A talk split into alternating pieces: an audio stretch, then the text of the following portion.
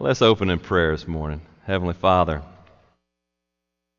Lord, now as we come to this time of opening up your word and hearing from you, Lord, I pray that you would speak to our hearts today, Lord. Lord, as we've been talking about worship, Lord, I pray that today we would be able to, to see, to visualize the, the end result of worship. And Lord, may it inspire us, encourage us, drive us to engage in authentic, genuine, authentic, orderly, unified worship.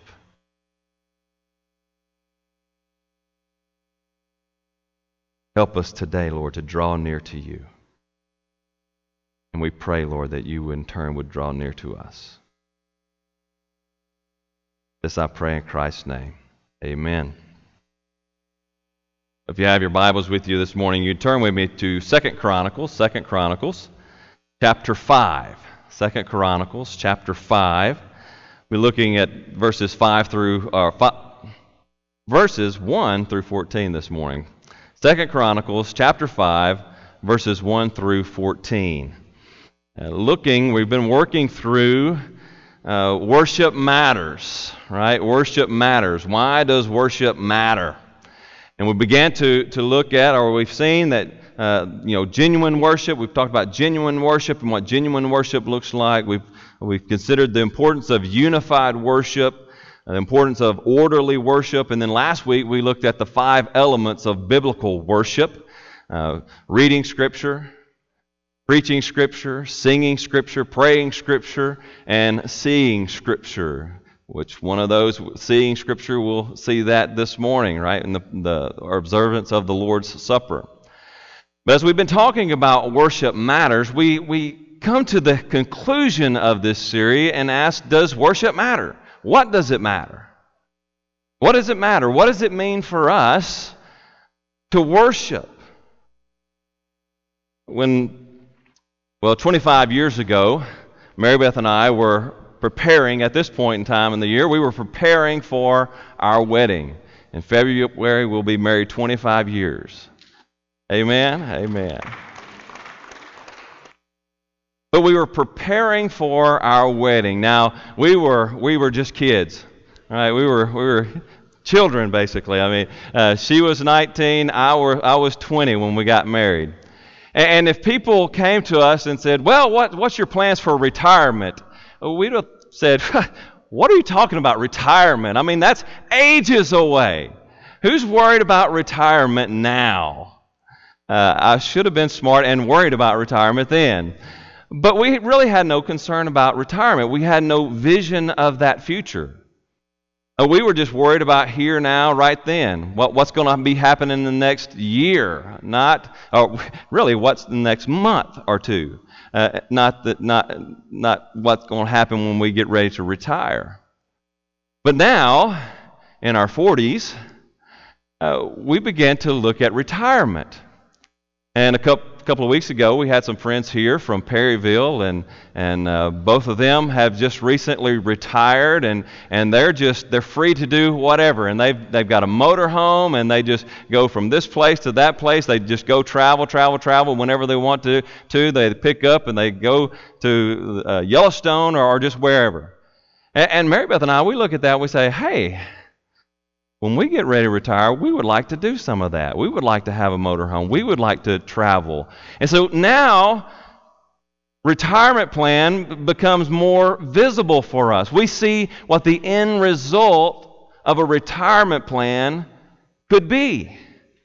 And so now we are getting real serious about our retirement plan so that we can have that life, so we can have that experience in the days ahead.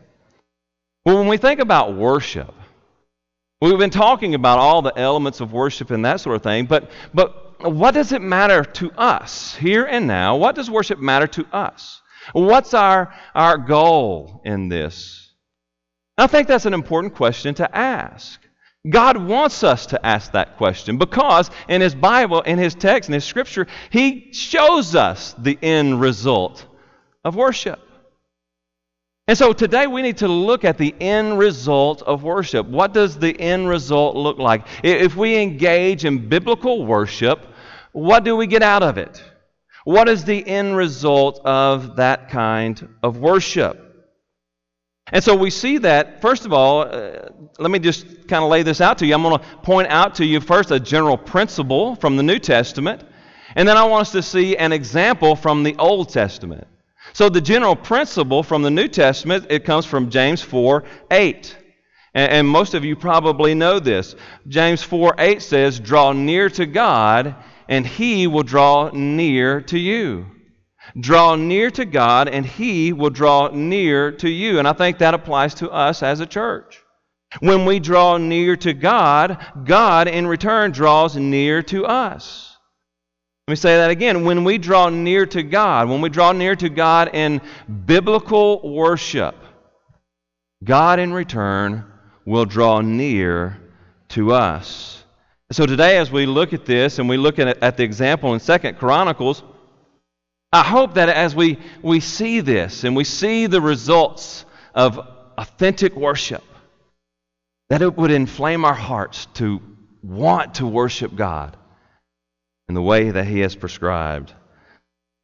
We're going to look at this event in the Old Testament and, and, and see that result of a people drawing near to God in biblical worship. So Second Chronicles chapter 5 verses 1 through 14. As we work through this text, I'm not going to read the whole text because I want us to work through it as the story unfolds and let us see that. But as we work through it, the first thing I want us to see here is, are three ways in which we must draw near to God. Three ways in which we must draw near to God. And then I want us to see the end result of that drawing near to God. So, worship begins when we draw near to God. Worship begins when we draw near to God. If you're looking there in, in the, the text there, for, uh, chapter 5, verse 1 of Second Chronicles, let's read that first verse there. Thus, all the works that Solomon did for the house of the Lord was finished. And Solomon brought in the things that David his father had dedicated, and stored the silver and the gold and all the vessels and the treasuries of the house of God. Now, let me set for you the, the context of this text. This is at the end of, of Solomon's building project. King Solomon was charged with the project of building a house for the Lord. And so he, he, he has completed building that first temple. There were three temples that were built, and Solomon's is the first temple that was built unto the Lord. And, and it was the most lavish, it was the, the most glorious temple of them all. Uh, Solomon really put a lot of time, a lot of effort, and a lot of resources into building this just magnificent temple. But we have to understand, as this unfolds and, in, this first little passage here, this first verse in chapter 5, it, it reminds us that this, this whole process began long before Solomon. It began long before Solomon. In fact, before Solomon was a twinkle in David's eye, right? That's what we like to say. Before he was a twinkle in David's eye, this process was begun by David.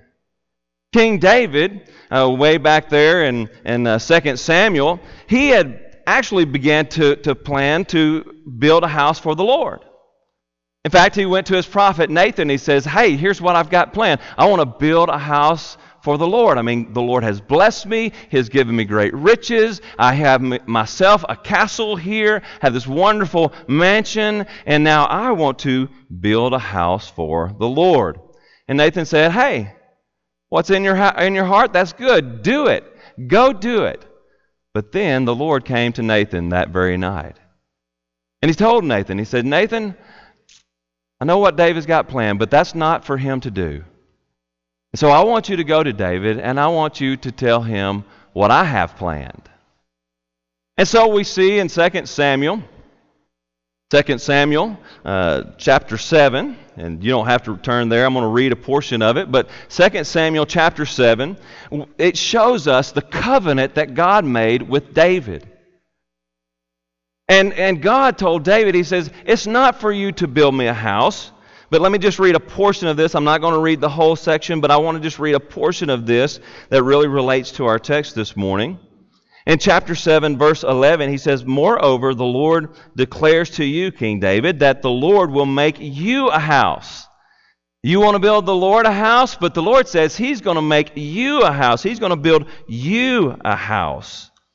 When your days are fulfilled and you lie down with your fathers, I will raise up your offspring after you, who, will, who shall uh, come from your body, and I will establish his kingdom. He shall build a house for my name, and I will establish the throne of his kingdom forever. You see, David had desired to build a house unto the Lord, but the Lord says, I'm going to build you a house. I'm going to build you a house. And I'm going to establish your kingdom forever. I'm going to bring up an offspring after you, and his kingdom will be an everlasting kingdom. Now, this prophecy has dual fulfillments, like most prophecies, many of the prophecies in the Old Testament. It has a dual fulfillment. First of all, it was immediately filled in the life of Solomon. After uh, several years later, Solomon would be born to David through Bathsheba. And, and Solomon would come up and be the next king after King David. And so, David began to prepare and he began to build riches and, and, build storehouses so that Solomon would have all the resources that he needed to build the, the temple for the Lord when he became king. And so, when Solomon became king, he began the process. He dug in and he started building this temple for the Lord. So, so Solomon is building upon this promise that God has given to David. But Solomon you see, the other part of the prophecy, as Solomon's throne was not uh, established for an eternity, was it? In fact, if you continue to read through Chronicles, Second Chronicles, you'll come to the end of Solomon's life and you'll see this phrase that he rested, he slept with his fathers. And as you go through all the, the two books of the Kings and the two books of the Chronicles, you see that after every king, at the end of his reign, it says he slept with his fathers.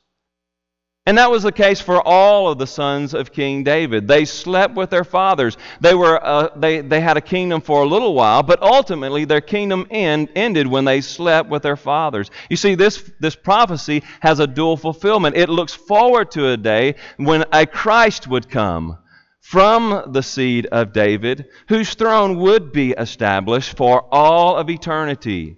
He would never die, he would never perish, but his kingdom, his throne would be established forever. This is looking forward to Christ. Because as Jesus Christ came, born of the seed of David, yet also born by the Holy Spirit, the very Son of God and the Son of Man, he was able to come and he, he provided salvation for his people by dying on Calvary's cross. But the cross did not hold him down. The grave did not hold him. But he was raised again. And today he reigns for all of eternity over his kingdom. You see, that ultimate fulfillment is found in Jesus Christ. Therefore, as Solomon comes to, to worship God, as he draws near to God through this worshiping at the temple that he built, he draws near to God in Christ centered worship. He draws near to God in Christ centered worship, looking for that final fulfillment of God's promise to first Abraham and then to King David. He looked to that. He was seeking that, he was longing for that. And so it is for us. As we draw near to God in worship, we must draw near to God in Christ centered worship. It's an absolute must. You've noticed probably that that has been a key theme through every message of this series. It all points to Christ. Everything that we do must point to Christ. Everything that we do must be through Christ. As we said last week, Jesus said to his disciples, I am the way, the truth, and the life. No one comes to the Father except through me. As we draw near to God, we must draw near through Jesus Christ. Our worship must be Christ centered worship. So, like Solomon, we must draw near to God in Christ centered worship. Now, once the temple was built, and once the, all the furnishings were, were constructed, and, and they began to, to move into the temple, the next step in Solomon's worship of God and the next step in him drawing near to God was that he assembled all of the people of Israel, all of God's people there in Israel to worship. Look there at verse 2. Verse 2 and 3 says Then Solomon assembled the elders of Israel and all the heads of the tribes, the leaders of the fathers' houses of the people of Israel in Jerusalem. That's where he brought them to bring up the ark of the covenant of the Lord out of the city of David, which is Zion. And all the men of Israel assembled before the king at the feast that is in the seventh month. And so here now he's ready to dedicate the temple. He's ready for that first worship service to take place in the temple. And so he assembles the people of Israel. He assembles all the people of Israel. Now, now think about the diversity that must have been uh, among the whole nation of Israel. Think about that. The different uh, attitudes, the different uh, ideas that must have been present over the whole nation of Israel. Think about just Louisiana. I mean, here we are in Louisiana, and, and, and, we're up here in northeast Louisiana, but, but if you go down south of Alexandria, man, they get different down there, don't they? I mean, that's a whole different language. A, they throw a little French in there. I mean, that's a different culture altogether. And we can see that diversity even within our own state. Nevertheless, you look at the nation. You look at our nation. I mean, we go up there to Boston to, to support our missionary up there in Boston, and those people are way different than we are. They have different ideas. They have different ways of doing things. Uh, there's qu- quite a bit of diversity. And so, as King Solomon calls all of the nation to come and to worship the Lord, this is a diverse group. Right? He doesn't just call his brethren in, in, the tribe of Judah, he calls the whole nation. Every tribe is represented there to worship the Lord. This is a diverse group. Yet they come together in unity to worship the Lord. They come in unity. They set whatever differences they may have aside, whatever different opinions they may have, they set them aside and they come together in unified worship. As we draw near to God, we must draw near to God in unified worship. That is absolutely important. I mean, we can have differences of opinions. Oh, we can have different ideas about how we should do things and, and how things ought to be done. And, and that's just the, the human nature. But we cannot allow those divisions, those differences, to divide us. We cannot. We cannot allow that. We must come together as a unified body, set aside those differences so that we may worship and serve the Lord together as one body united in Jesus Christ. It's an absolute must. We absolutely must come together in unified worship. You know, the devil would like nothing more than to divide the church of God. I mean, that's one of the most basic principles of war, isn't it? Divide and conquer. And so, if the devil can begin to work into the church and begin to have this bickering over here, well, I don't like the way we're doing this, I don't like the way we're doing that, and we have this bickering, bickering, bickering, bickering, and, and all of a sudden there's a division in the church. Well, the church that's divided can't worship God. We just can't. A church that is divided can't worship God. The church that is divided can't honor God. The church that is divided can't glorify God.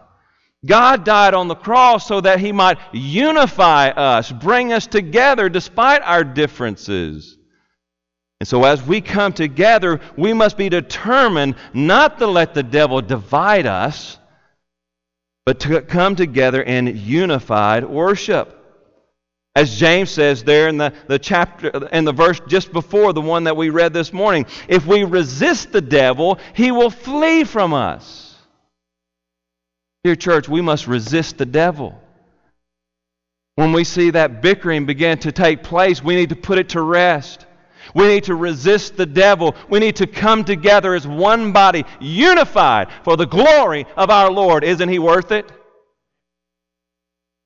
Isn't Jesus worth setting aside your own opinion so that his name may be lifted up and glorified above all others? We must put away all division and all things that might divide, and we must come together in unified worship. We must worship God, draw near to God in Christ centered, unified worship. Well, once God's people were assembled, the next step in this dedication of the, this new temple was to bring in the Ark of the Covenant into the temple. And he tells, he tells the, the unfolding of these events in uh, verse 4 there, starting in verse 4. And all the elders of Israel came to the Levites. Or all the, all the elders of Israel came, and the Levites took up the ark. And they brought up the ark, the, t- uh, brought up the ark, the tent of meeting, and all the holy vessels that were in the tent. The Levitical priests brought them up. And King Solomon, and all the congregation of Israel who had assembled before him, were before the ark, sacrificing so many sheep and oxen that they could not be counted or numbered. Then the priest brought the ark of the covenant of the Lord to its place in the inner sanctuary of the house in the most holy place, underneath the wings of the cherubim. The cherubim spread out their wings over the place of the ark so that the cherubim made a covering over above the ark and its poles. And the poles were so long that the end of the poles were, were seen from the holy place before the inner sanctuary, but they could not be seen from outside. And they are there to this day, in perspective of the writer here. There was nothing in the ark except the except the two tablets that Moses put there at Horeb, where the Lord made a covenant with the people of Israel when they came out of Egypt. Now, there's a couple of things that, that continue to, to just stand out in this passage. One, it is that Saul, or Samuel I mean, Solomon, excuse me, get my S's right. Solomon, King Solomon, as he assembled the people, he tasked the Levitical priest with the duty of bringing up the Ark of the Covenant out of the place where it was housed and bringing it into the, the temple. And it keeps emphasizing that they used the poles these poles that were attached to the Ark of the Covenant. Now, why is that so relevant? Because the writer of this text wants us to remember the first time that David attempted to move the Ark of the Covenant.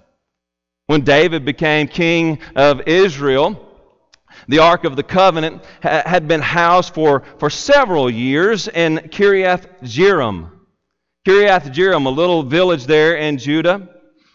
And it was housed there during the whole reign of King Saul. But when David became king, he wanted God to be the central to his rule and his reign. And so he set it in his heart to bring up the Ark of the Covenant out of Kiriath Jearim and up to uh, Jerusalem and house it there. Well, so he asked his advisors, What should I do? How do I need to go about this? Bringing up the Ark of the Covenant. What do I need to do? And so the wise men, his, his counselors there, they gave him, you know, the best advice they could come up with. Here's what you do, King David. You build a new cart. You build a new cart, and, and you bring up the Ark of the Covenant on a new cart. I mean, that's what we would normally do, right? Uh, yesterday we had the Christmas parade, and all the, the homecoming queens were out there, and they were riding on uh, fancy vehicles, right? They, they, didn't, they didn't want a clunker. They wanted to sit on the sharpest vehicle that they could find. And, and for us, if we were going to move the Ark of the Covenant, we might say, let's buy a new Chevrolet pickup truck and, and throw the Ark in it, right? And, and so uh, they ha- that, that, that seems like to, to be a good idea. I mean, that's the man's way. We, we, we buy a new cart. We build a fancy new cart and we put the Ark of the Covenant up on this fancy new cart and we bring it up to Jerusalem. The problem was that that's not what God had instructed. And so when they began to move the Ark of the Covenant on this new cart, along the way the ox stumbled. They hit a bump.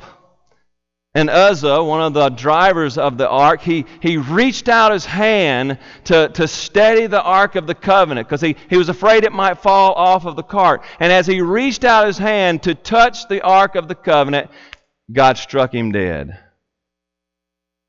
God struck him dead. And this put absolute fear into King David. Oh, how can I ever possibly bring the Ark of the Covenant into Jerusalem? Problem was that King David, he did not follow the word of the Lord.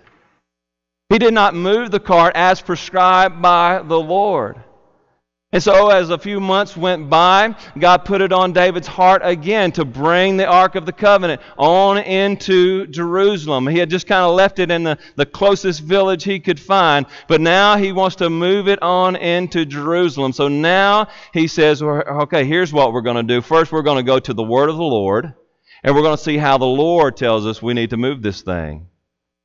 And he went to the, the word of the Lord, and he found there that the word of the Lord told him that the, the Levites were to move the Ark of the Covenant, and they were to move it by bearing it as a burden. And they were to put it upon their shoulders using these poles that he had designed for this very purpose. They were to put the Ark of the Covenant up on their shoulders, and they were to bear it on their shoulders. And when King David followed the word of the Lord, when he was in obedience to the word of the Lord, he was greatly blessed. And so now, as Solomon comes and he wants to bring the Ark of the Covenant into the temple of the Lord, he is following his father's advice. He is looking to the word of the Lord, and he's saying, Here's how the Lord has ordained that we move the ark. And so he brings in the Levitical priest. He says, You're going to move it. You're going to bear it on your shoulders as the Lord has prescribed. King Solomon, Israel, they draw near to God in obedient worship. They draw near to God in obedient worship. Uh, they listen to the word of the Lord. They draw near to Him as He has prescribed. And oh, how important that is. We cannot draw to God just any old way we please. As we saw last week, God has prescribed how He is to be worshiped.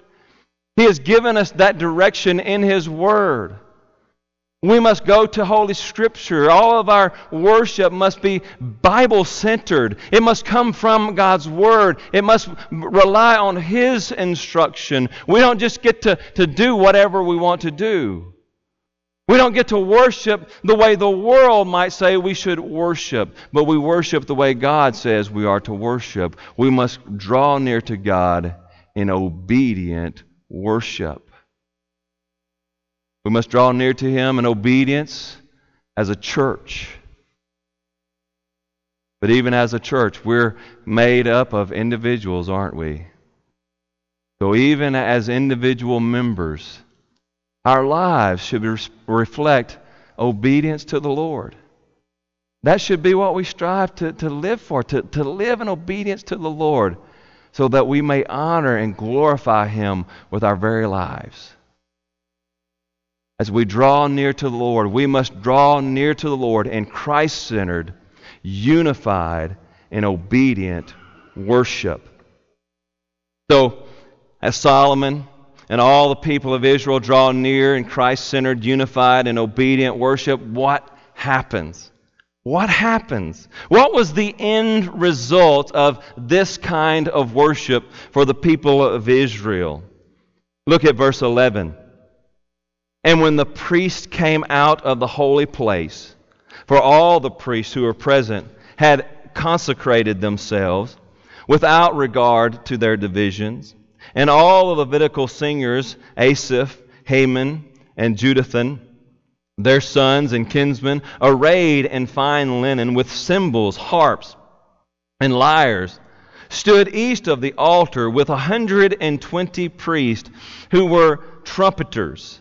And it was the duty of the trumpeters and the singers to make themselves heard in unison in praise and thanksgiving to the Lord. And when the song was raised with trumpet and cymbal and other musical instruments in praise to the Lord, for he is good, for his steadfast love endures forever.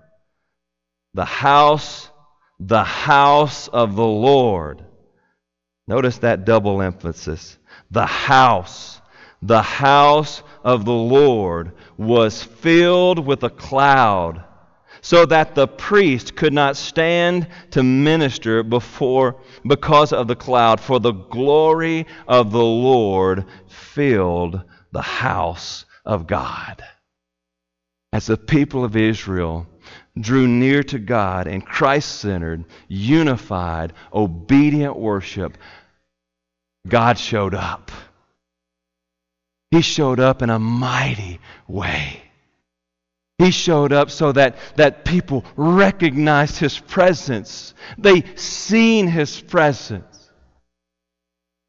The nation of Israel experienced revival and awakening because they worshiped God. They drew near to God in Christ centered, unified, obedient worship. Oh, how I long to see such, such an awakening take place here at First Bastrop.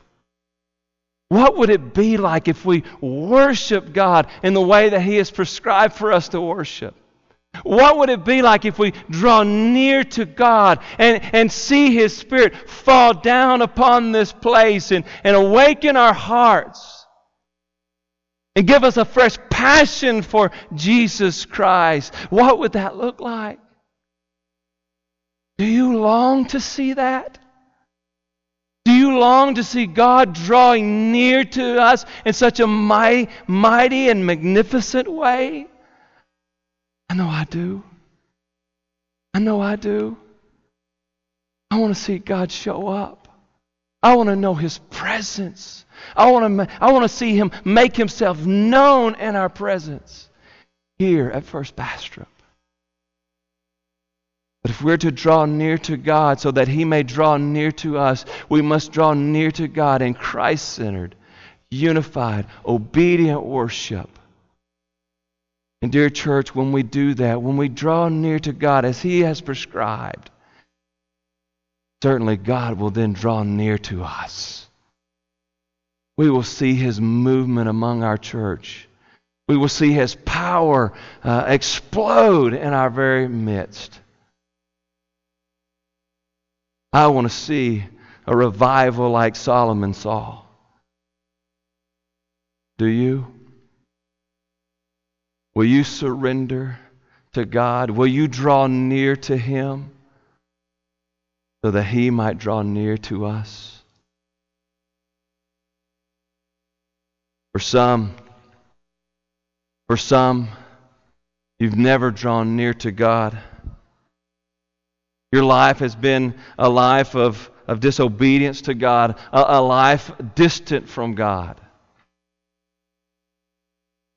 But God is calling you today. Draw near to me. Draw near to me. Draw near to me, and I will draw near to you.